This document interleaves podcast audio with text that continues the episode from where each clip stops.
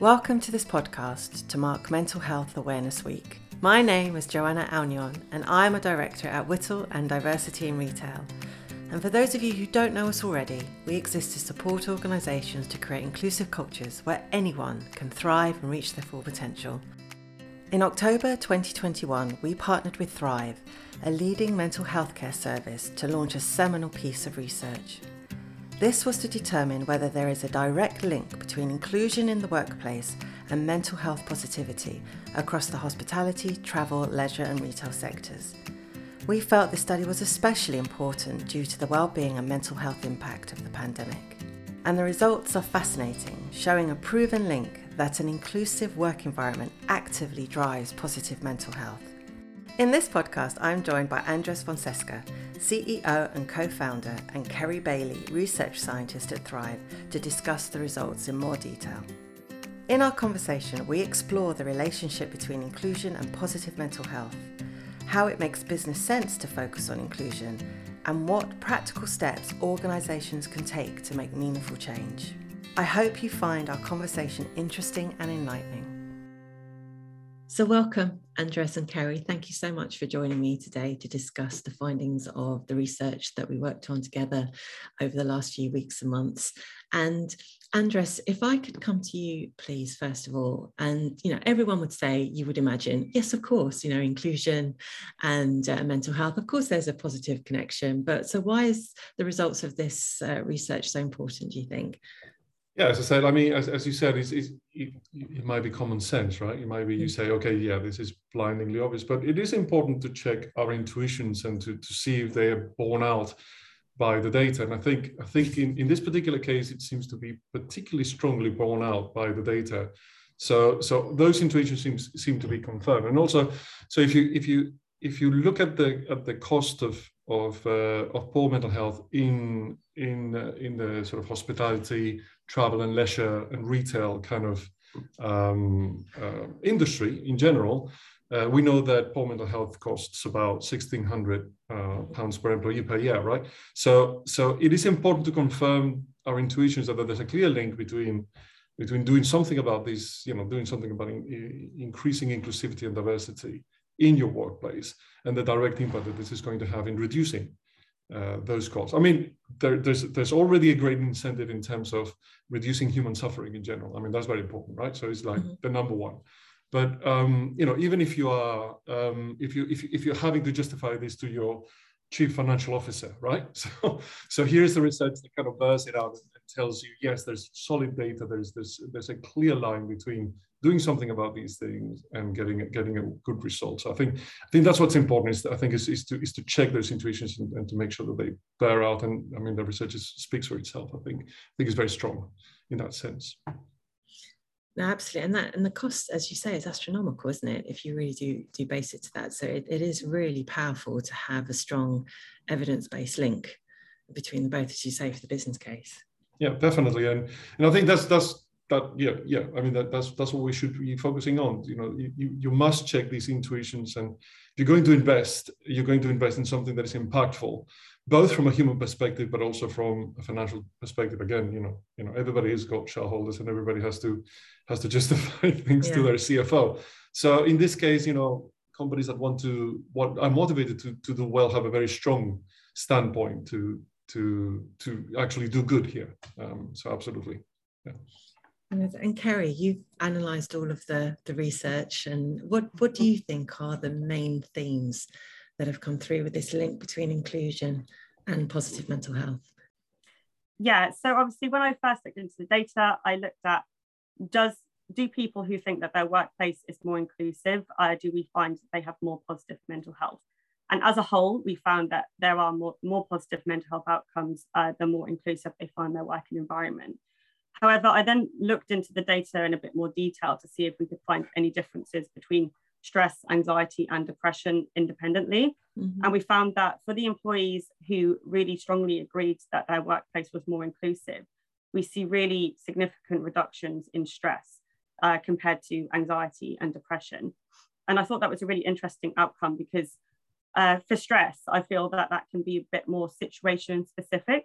So if your workplace creates more inclusive procedures, it could be a bit more of an instant result where you're having a bit more, your stress is instantly lowered when you feel more comfortable to be in the workplace.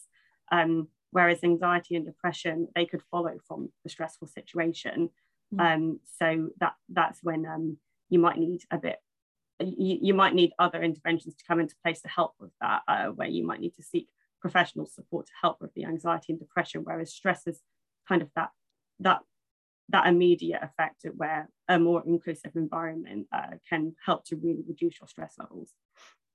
That's so interesting, isn't it? So I think, and Andres, you could basically say, well, I say inclusion then is a preventative or, you know, a preemptive action really to reducing mental health challenges. Yeah. Yes, I mean, it kind of lines up with again, so many issues that you may have about this whole topic. So if you're looking at a worthwhile investment that is, you know, that is very likely to pay off very quickly, is to do something that really changes your ability to prevent these conditions from occurring. And we see from the results of the study that it is very likely that by increasing your inclusivity, your diversity in your workplace, you're going to reduce that stress. You know, chronic stress we know leads to anxiety and depression. So a diverse environment has less impact on these clinical conditions. We know that, but it does have an impact. So you're already producing a positive effect there. So it's, even if you think, oh, you know, a lot of my employees may be affected by depression and anxiety, how worthwhile is it for me? It is still worthwhile, you know, investing. But going forward, you're going to reduce that basic, you know, that level of anxiety, of stress, and that's going to result in eventually actually reducing the rate of anxiety, reducing the rate of depression. So it's going to be it's going to pay off even more in the medium long run. So it's going to pay off immediately because you see that reduction in stress, and stress can affect performance. We know this, but also medium long term is going to be a very worthwhile investment because it's going to pay off by reducing the risk of anxiety and depression as well. And I think, if you don't mind, if we go again a little bit deeper, even more deeper into the results and pick out some of the, you know, what I found really fascinating and key points. And I think one of those that really came through to me was about the opinion being valued, essentially. So we went, you know, obviously people can read the study and they can see all of the results, but this piece around, you know, when you feel your opinion is valued, the feelings of inclusion increase, the feelings of positive mental health increase as well. But what I found fascinating around this was that junior employees felt the least heard and the least that their opinion were valued. Kerri, I don't know if you want to kind of pick up on that or your thoughts on that. Absolutely, yeah. So there really was a bit of a staggering difference there. It was around 63% of employees in a more managerial position agreed that their opinion was valued, and drastic contrast to just less than 38% of employees in a more junior position. So yeah, it's a really interesting finding where we're finding this great divide where people in more junior positions really do feel that their opinion isn't necessarily being heard. Yeah, it could be due to the fact that they may feel that their job could be at risk by speaking up in the workplace. They may feel that it's not actually like a safe place to speak up and provide their opinion. And it could be due to the company culture that they're working in. So. And I think that's a really key point, Kerri, isn't it? Because Andres, you know, the link between psychological safety, this feeling, and inclusion, and therefore, you know, the impact that we've just discussed in improving positive mental health. How key do you think that is? Yeah, I mean, there's this concept that you mentioned is of psychological safety, which is you know the feeling that you get from, you know, within yourself, but also from the people around you, about how safe it is to speak up and to say something that you might see as less than popular or somehow frowned upon. You know, it's like that feeling of, I can't really share my views because then it might result in a bad outcome for myself.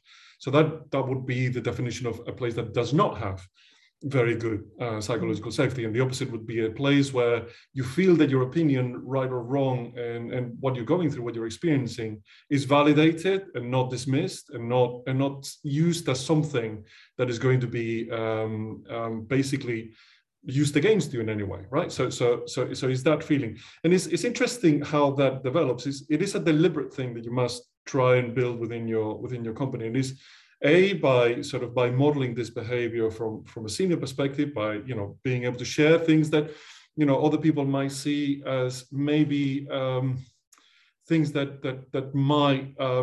might be seen as a weakness or as a problem. So if senior management is comfortable sharing these things, speaking about them openly, then it signals to the rest of the workforce that it is safe to speak about these things, and it is safe to voice these concerns and to say what their experience is like or what they might be struggling with, right? So that's one important thing.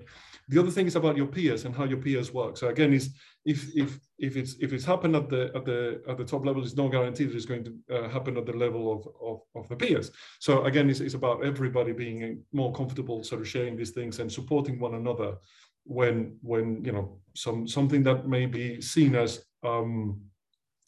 controversial or not necessarily controversial, but something that is an admission of you struggling or something like that, is not going to be again used against you by your peers. But again, the third level is internally. It's like, once you've observed this behavior in the environment, it's just making that effort to share it yourself. And if you do make that effort, again, you're making it safe, psychologically safe for others. That makes sense, right? Because if you're expressing your own opinion, then somebody else in that peer group is going to listen to you, and you're going to make it psychologically safer for them. So it's good for you, because you're going to increase those feelings of inclusion in yourself, but also you're going to make it easier for.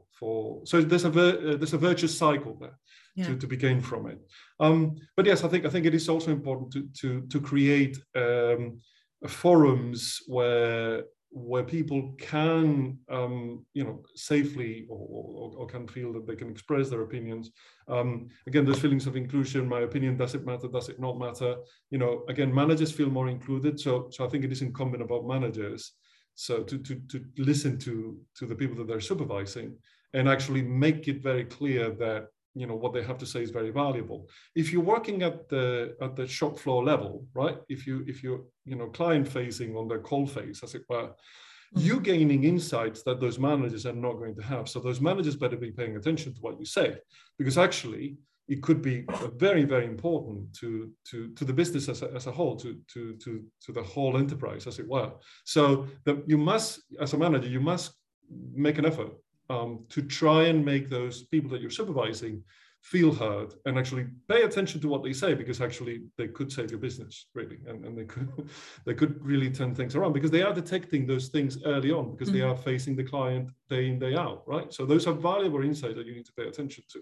So you're going to benefit on two levels: A, from the insights, and B, from the fact that you are making them more feeling more included, and actually you're going to reduce their stress, and you're going to reduce the risk of having a mental health condition. So it's wins all around, cost you nothing. So there you go.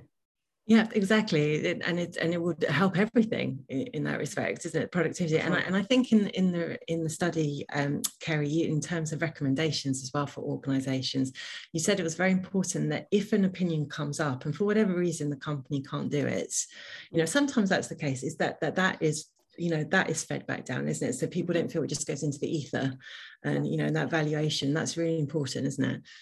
Absolutely, because it's absolutely fine if there's been an opinion that's been expressed, and if for certain reasons it can't be executed, that's fine. But it's just a case of making sure that the employee still feels that their opinion was valued, their voice was heard, you listened to what they said, and you've provided constructive feedback as to why it might not be able to be executed. So I think the key thing is just to make sure that regardless of the outcome, whether their opinion and their idea can be executed, acknowledging it, actively acknowledge what their idea was and say reasons as to why it can or cannot be executed. I think that's the key point, just making sure employees know, regardless of the outcome, their voice was heard. And yeah, they know why a certain opinion couldn't be executed. Provide that constructive feedback is key. Thank you. And I think moving through some of the other key points that we have, I also found it so interesting that when we asked people, you know, what was already in place, what their organisation was already doing to try and build inclusive environments, and actually what the impact of them were, the two lowest scoring, for want of a better word, and you'll correct me if I haven't put it correctly, was that executive role models or behaviours of executive role models and flexible working, that they acknowledged that it was in place, but in terms of impact were the lowest in terms of building that inclusion. And then when you look at what would you really like to see and what would you like an increase in, it was those two things, wasn't it? So they're in existence, you know, they're not really prolific, but then people are wanting them really high up. And I think, you know, one of the discussion points, as we've said, is what do we mean by that executive role model piece? Do we think that people are saying it's about representation, or do we think people are saying about behaviours? Yeah, absolutely. It's a really interesting finding because, as you say, it's one thing to know which procedures, which inclusive procedures are less voted for. So we know that flexible working and executive role models are least voted, but to actually then find that they're the things that they want in place the most, it's then we can then draw on that and then think, okay, what can we do next? In terms of the executive role models, yeah, it absolutely could be looked at from two different angles. So for one, it could be that the managers, the people who are more senior in the organization, it may be the case they need a bit more inclusion training to act more as better executive role models for the people that they are managing. That could be one thing, but it could actually also be that the employees who are in more junior roles aren't seeing the ability to be able to progress within the organization. And it could be that there may need to be better, like, make cultural and organizational changes within the workplace where they can see that there is opportunity for them to progress and become those role models. So it could be looked at from two angles for sure. And it's something that we definitely have to look into in more detail in future research, because we've found this really key, interesting finding, and it would be really interesting to understand that more. But you never know, for our next study together. Absolutely, yeah. Andres, did you want to comment on that before we? Yeah, no, it was a striking finding, wasn't it? You know, that there's this contrast between what people want and when they get it, how they value it. And I think we don't know. I think it's the short answer. With, you know, and as Kerri was saying, perhaps this is an area to probe, because it is so striking that it is the area that people want. You know, we better make sure that we get it right, rather than speculate, you know, because we may have an intuition. My intuition is that it is about not just the behaviors, but it's about having those role models, having those people in those posts. That's going to give the strongest signal. Again, I don't know, we need to do the research, but that would be my intuition, that you do need to see that representation in order to feel that is a door that is open to you, right? So I think it's not just about, you know, the training. I think the training is important, and I think people do value that training, and you know, that is definitely something that adds value to the whole thing. But it's more about perhaps those changes that Kerri was saying, and about, you know, making those opportunities available for people so that, you know, everybody in the organization can see themselves represented at every level, and then that's probably going to sort of make a real difference to people. In terms of flexible working, again, it'll be interesting to sort of ask how is that implemented, because it might be about the implementation as well. So they you may pay lip service to flexible working or not be fully addressing what it is that people mean by flexible working. And I know that can be very difficult when you have a rota and you have to, you know, cover certain hours, and I know that people are working out of spreadsheets a lot of the time to try and create that rota, and it's hard to manage that. You know, if you're a senior person in the organization trying to fill a rota with all the staff shortages that we know exist, that's going to be a big challenge on you, and that's going to add to your stress, right? So of course there is that. But I mean, I know that there are some more intelligent scheduling solutions that may allow to implement this better, to sort of give people more notice and allow people to sort of be able to sort of signal their preferences more clearly, and perhaps instead of just giving them like only 1 week rota, so they only know 1 week in advance and they cannot plan anything, right? Yeah. They cannot even know when they're going to have be able to sort of have an appointment with their GP. You know, see if you can give 2, 3, 4 weeks notice to people, and make sure that, you know, people are able to sort of show their preferences. So when you have a gap, you already know who to pull in. And if you implement one of those systems, it enables you flexibly to pull staff from other locations as well. So that might contribute to overall true flexibility. So that might be how to address it. But again, I am guessing, these are my intuitions, and perhaps these are areas that we need to explore more in detail. And it is, isn't it? Because we've got a mixture of people that have completed the survey from an office perspective, from a site perspective, right, yeah, as well. And but I think, you know, I think that absolutely is, from an operational perspective, is that, you know, the impact that, you know, to have certainty and to have a little bit of flexibility as well, even when you're in an operational role.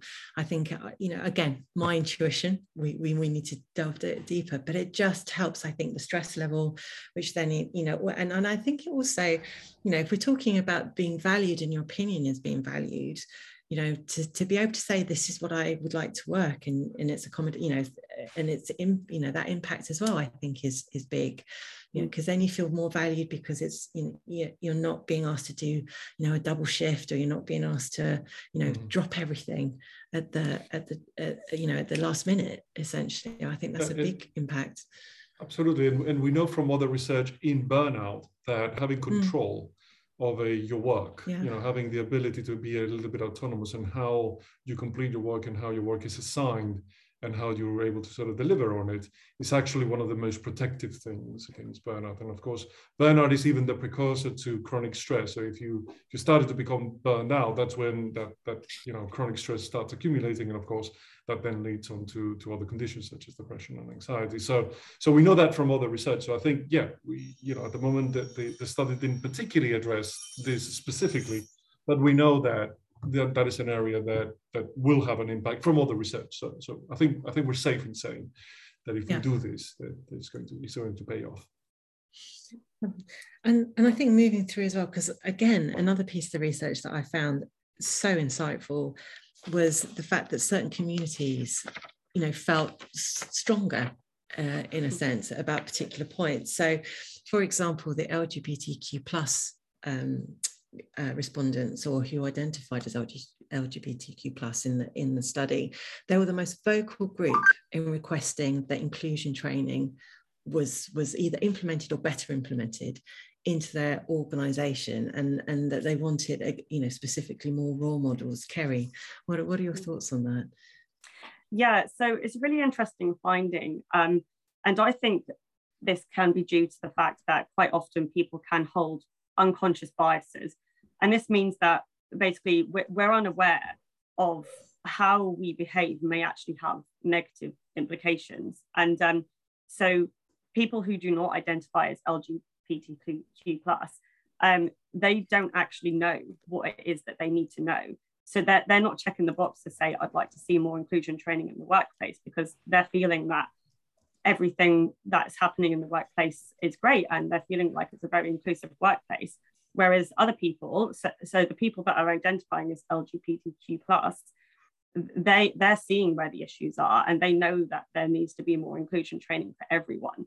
And as I said, it's then the people who do not identify as that they don't actually know what it is that they need to know, so they haven't checked that box. So that's why it's just so important to provide really regular diversity and inclusion training for the entire organisation, so everybody is kept in the loop, their knowledge is consistently up to date, and yeah, then they know what it is that they need to know. And again, that feeling of inclusion is born from that, isn't it? People can feel that they can be their true selves at work without having to explain about, or hopefully not having to explain every time about their identity, you know, whatever community they identify with. Andres, I don't know if you wanted to comment on that. Absolutely. No, I think it is about that. I think it's about making sure that at least there's a shared understanding and language, so that when you're trying to sort of communicate, you know, your perspective, where you're coming from, that you don't have to start from the very beginning and spend like an hour trying to sort of, you know, talk to somebody who has never been exposed to these things. And this is what we say. So when you're not part of that community, you may not even know what you don't know. You may have a basic understanding and think that you know pretty much everything there is to know about that, but there's massive gaps in your knowledge.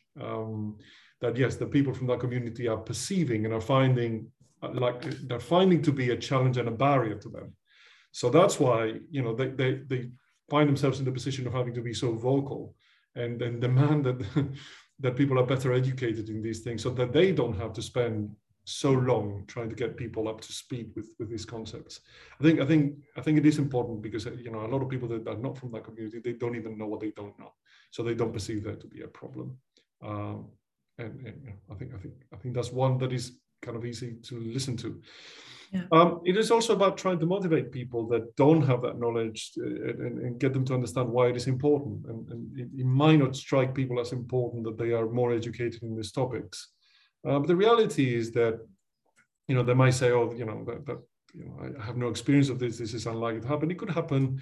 You know, they could have people with that identity within their own families, and they might not even know it, because they're not even paying attention to this. So it might be actually quite personally important to them that they pay attention to these things. You know what I mean? So they might be even blind to these things at the moment.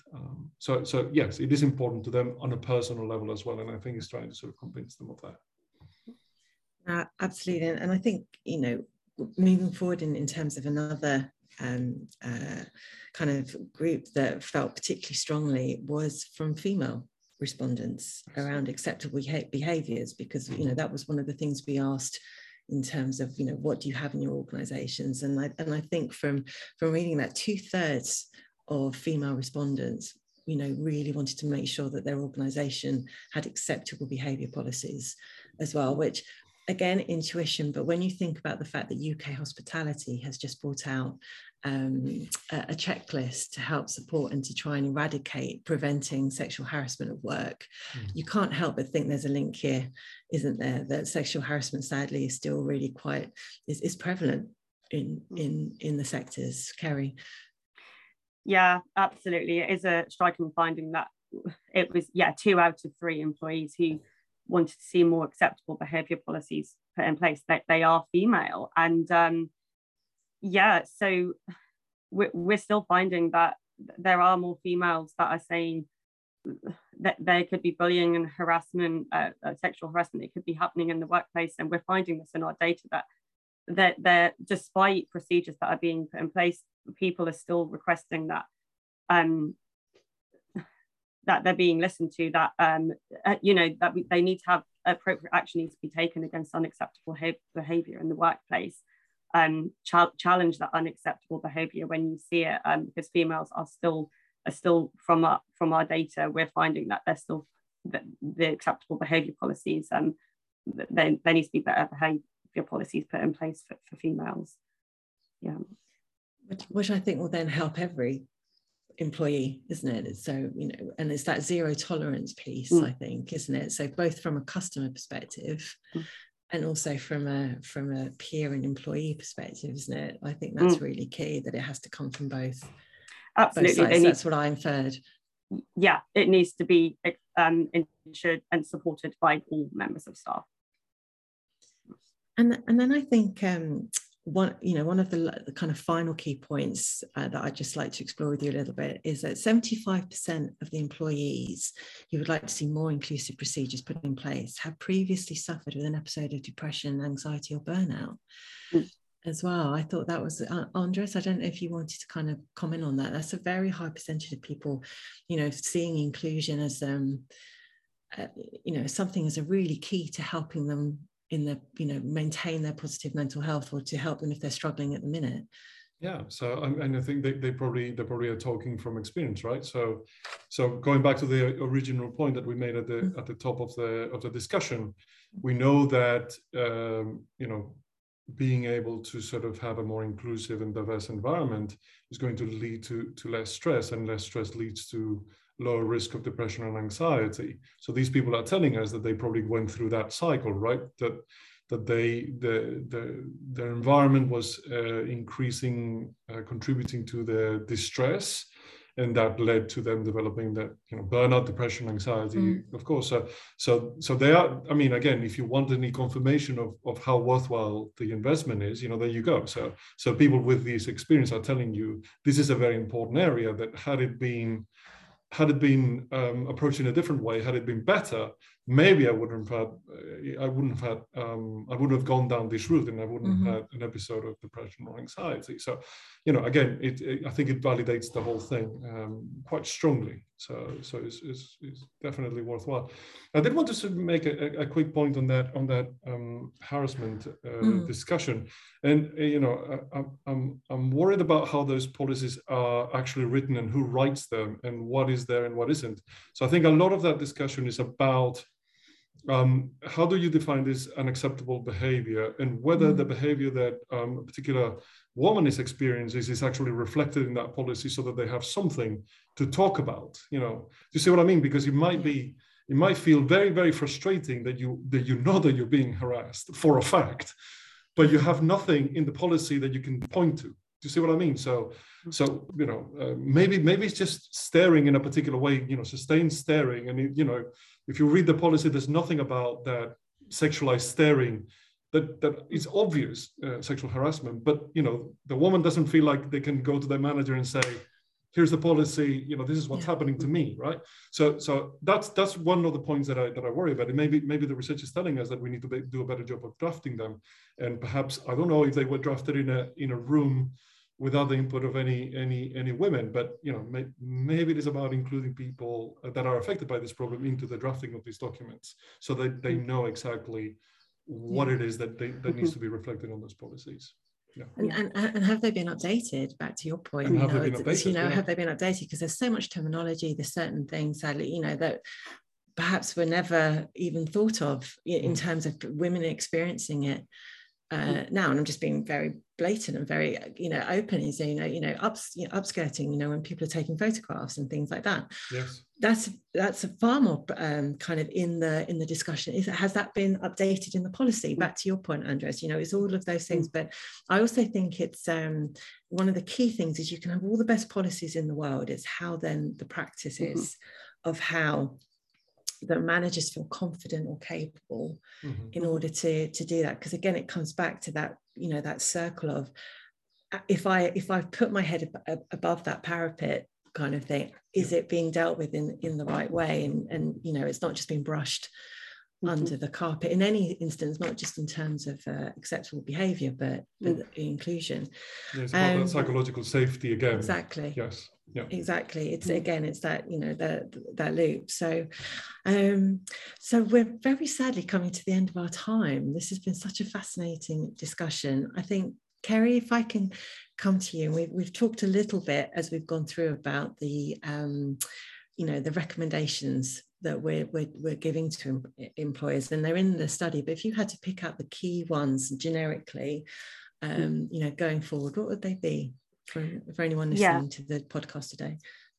Yeah, so I think the key take home really out of the full list of recommendations that we have is really about the point we find on employees' opinions being valued. I think that's the key recommendation that I would take from this, is that was because we looked at inclusion as a whole and found more inclusive working environments mean more positive mental health outcomes. But then we really did break it down and look at loads of different separate inclusion statements to see if we could pinpoint exactly what areas of inclusion need to be focused on. And as we've discussed previously, when I speak up, I feel my opinion is valued. That statement was the most significant predictor of someone developing a potential mental health difficulty, whether that's stress, anxiety, depression, or all three. It really is the opinion being valued. So my key recommendation really is making sure that those procedures are put in place to make sure employees' voices are being heard when they offer an opinion. you actively listen to it. You actively say, okay, I've heard this, and that's a great idea. Let's share this with the rest of the team, and let's think about how we can implement this. Show your employees that you have heard their opinion and you're willing to act on it. I think that's the key recommendation really that I would say has come from this study. Fabulous, thank you. Andres, did you have any final thoughts? No, I think Kerri sort of put it across very clearly and succinctly. Is you know, I mean, I suppose my point is that it is worth looking into this, investing in it, and making an effort to do it. And as you've heard today, most of the things that one has to do to make the workplace more inclusive cost you zero. It's more about that effort. It's more about making sure that psychological safety is in place, making sure that people feel heard. That doesn't cost you anything. Maybe there's a little bit of cost associated with the training, fair enough, and that training is important, but a lot of the things that we talked about take nothing, take just that concerted effort on the part of the organization to implement. Perfect. And on that note, we will close. Thank you so much for taking the time. It's been fascinating to work with you on the study, and the outcomes have been even more insightful than I think we even predicted. So thank you, Kerri. Thank you, Andres, for today, and thank you for listening. Thanks for having us. Thank you. I'm sure you agree that was an insightful and fascinating discussion with Andres and Kerri, and I hope you enjoyed it. Knowing beyond intuition that creating inclusive working environments drives positive mental health will hopefully give organisations a stronger platform from which to focus on making their companies more inclusive. Thank you for listening, and if you're interested in the work we do at WiHTL and Diversity in Retail and would like to find out more, please visit our website wihtl.com and diversityinretail.com, or follow us on LinkedIn.